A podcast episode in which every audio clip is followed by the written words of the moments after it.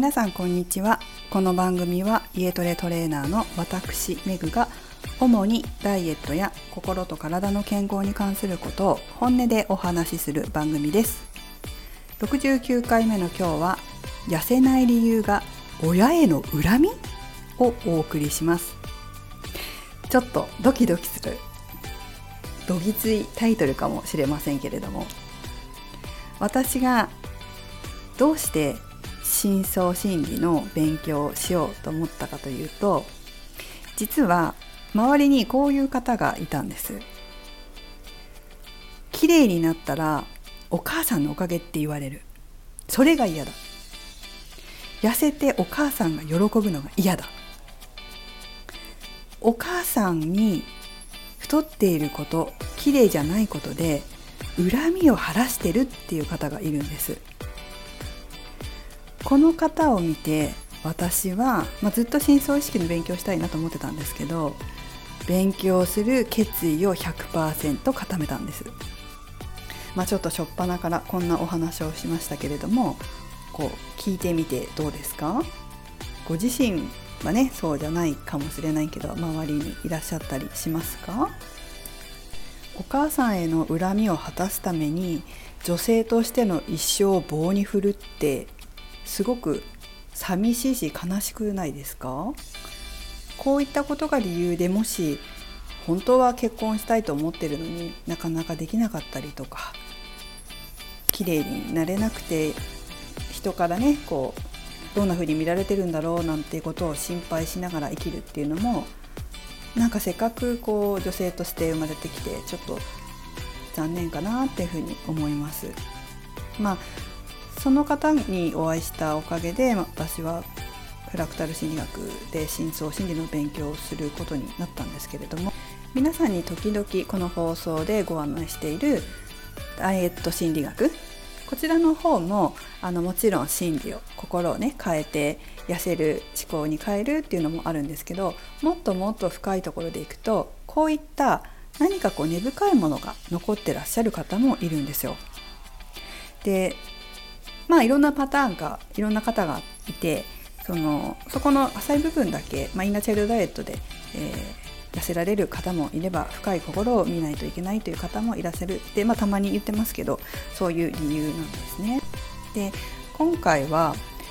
私が、まあ、心理学を勉強してから45年経ったわけなんですけれどもこの誘導瞑想というのは意識先生だけが作られ作れるわけではなく、まあ、やり方があるので自分でも作れるようになるんですよ。特にマスターコースの初級のコースに行くと自分で誘導瞑想を作って思考回路を変えるようになる変えれるようになるんですけど私自身もそこをやったので自分で、ま初級の時に誘導瞑想を作って読んだんですね。でなかなかねそれがね、えー、面白い誘導瞑想だなっていうのをこう見てて皆様にもご案内しようかなと思って今日はあのお話ししてるんですけどどんな誘導瞑想だったかというとわざと痩せ我慢してお母さんを責めるっていうのをやめるっていう誘導瞑想だったんですよちょっとお母さんつながりであの今日はここの話をしていこうかなと思ったんですけどこれまあ私の場合はここはダイエットとはつながってこないんですけどダイエットっていうよりもここはむしろ人間関係だったんですね私の場合は。でこのわざと痩せ我慢して人を責めるっていう思考パターンっていうのは、まあ、子どもの頃6歳以下の頃にこう作られているものなんですよ。そしてその6歳以下に作ったこの思考回路を大人になってからも直さない限りはずっと使うんです。でずっと残ってるんですよ脳に。そうするとどうなるかというとまあ相手がお母さんじゃなくても同じことをするんですね。そうすると例えば私だったら結婚してるので主人とかそれから会社そしてお友達にもやるんですこれがまたまた人間関係のトラブルに発展するわけですよ。まあ私だとしたらお母さんになんでこういうふうにやったかというと、まあ、私は兄弟がいて弟が2人いるんですよ。まあ、3人兄弟ってまあまああの今の社会だったらちょっと多いのかなと思うんですけど弟がこうすぐ年が近くていてやっぱりね買い物とかに行った時に自分だけあの買ってもらえなかったとかね。それから自分だけ頼まれたとか何かお手伝いを頼まれたとかそういう時とかあと欲しいものがあった時にこれが欲しいって言ったのにお母さんはそれはダメって言ってでそういう時にわざと痩せ我慢するんですよ。でわざと我慢してまあ我慢するのはいいんだけれども心の中でお母さんをすごい責めるっていう。でこの回路を例えば旦那とか友達主人とかお友達に自分の思い通りに何かいかなかった時にわざと痩せ我慢してやってもう恨みを晴らしてですよねそして心の中ですごい責めるみたいなそうするともうその相手が嫌いになっちゃったりずっと責め続けたりするわけじゃないですか。でねあのこれちょっと今まであんまり解説してこなかったけど自分が人を責めるっていうことはそういう責める回路があるっていうことは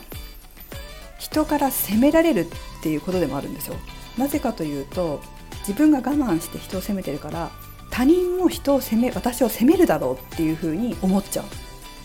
だから人は鏡なんて言いますけど自分がこうすることっていうのは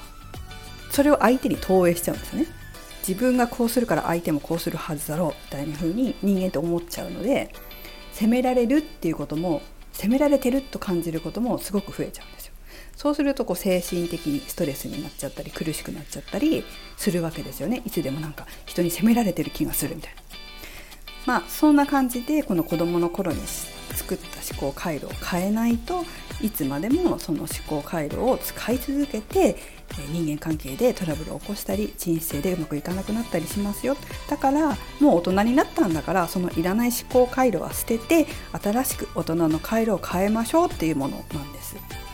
でですねこの誘導瞑想っていうのを今日は皆様に私が作ったやつそれこそ45年前に初めてのような感じで作ったものがあるのでそれを今日は読み上げてみようかなと思います。でもし自分もそういう思考パターンがあるとしたら是非あの書き写して自分で、ね、読んでみてもいいと思うし聞きながら寝てもらってもいいと思いますけど だけどその、まあ、結局私は弟でやってるからそういう文になるんですよね。でもし今度兄弟が違かったり状況が違ったりすれば私が書いた誘導瞑想というのは当てはまらなかったりするんですよ皆さん一人一人にね。